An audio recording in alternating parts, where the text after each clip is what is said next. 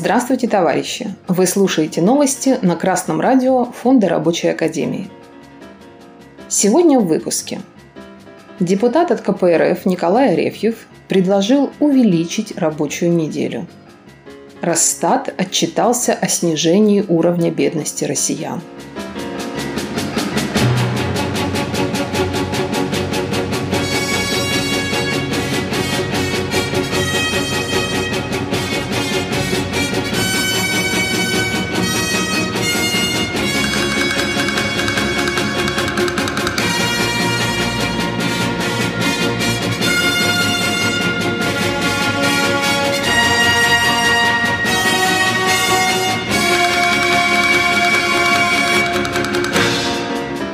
Newsmail.ru опубликовал сообщение о предложении депутата Госдумы от КПРФ господина Арефьева увеличить рабочую неделю до 6 или даже до 7 дней. Нам не о четырехдневной рабочей неделе надо думать, а о продленке. О том, чтобы и в субботу, и в воскресенье работать, но вытащить страну из разрухи. Потому что кругом разруха полнейшая. Страна разваливается на части, а мы думаем, как не работать совсем, заявил Арефьев. Если человек не работает, то прибавочной стоимости нет. И, естественно, зарплаты тоже нет. Каким образом это можно сделать? За счет увеличения себестоимости? Можно увеличить себестоимость, но тогда наша продукция будет не востребована, считает парламентарий. Член партии, называющий себя коммунистической, продемонстрировал всем и вся то, что давно было понятно грамотным людям – КПРФ – это откровенно буржуазная партия, ставящая своей целью защиту интересов правящего буржуазного класса.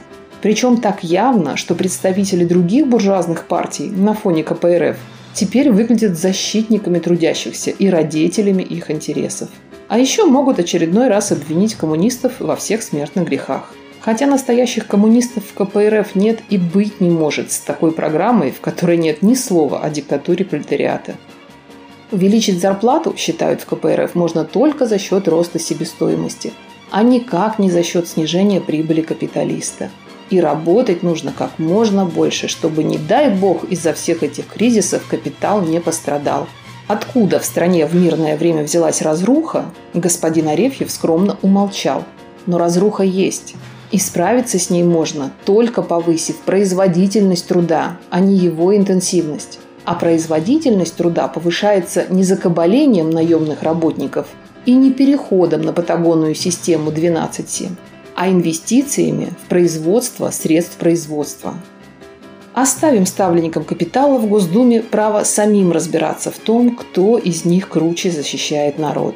А то у них получается, что на одной стороне полюса нам надо поднимать экономику, а также около 270 миллионов человек столкнутся с потенциально опасной для жизни нехваткой продовольствия.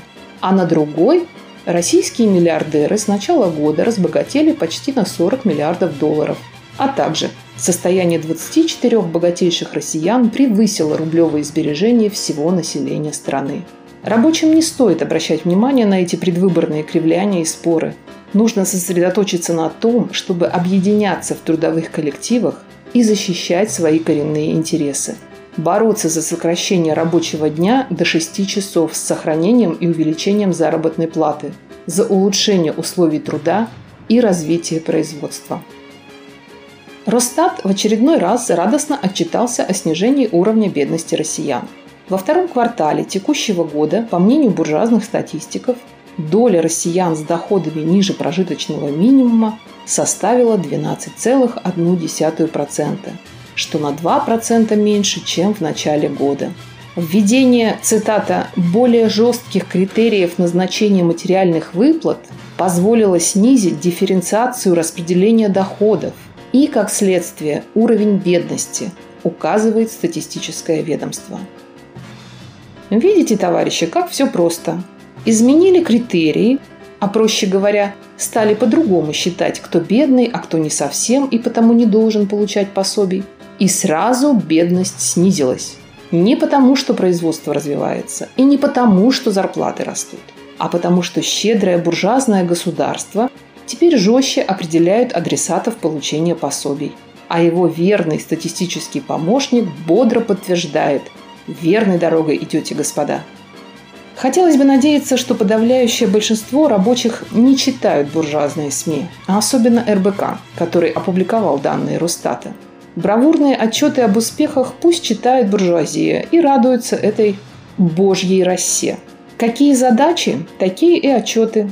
Президент месяц назад очередной раз поручил правительству увеличить продолжительность жизни и численность населения. И можно не сомневаться, по отчетам все увеличится.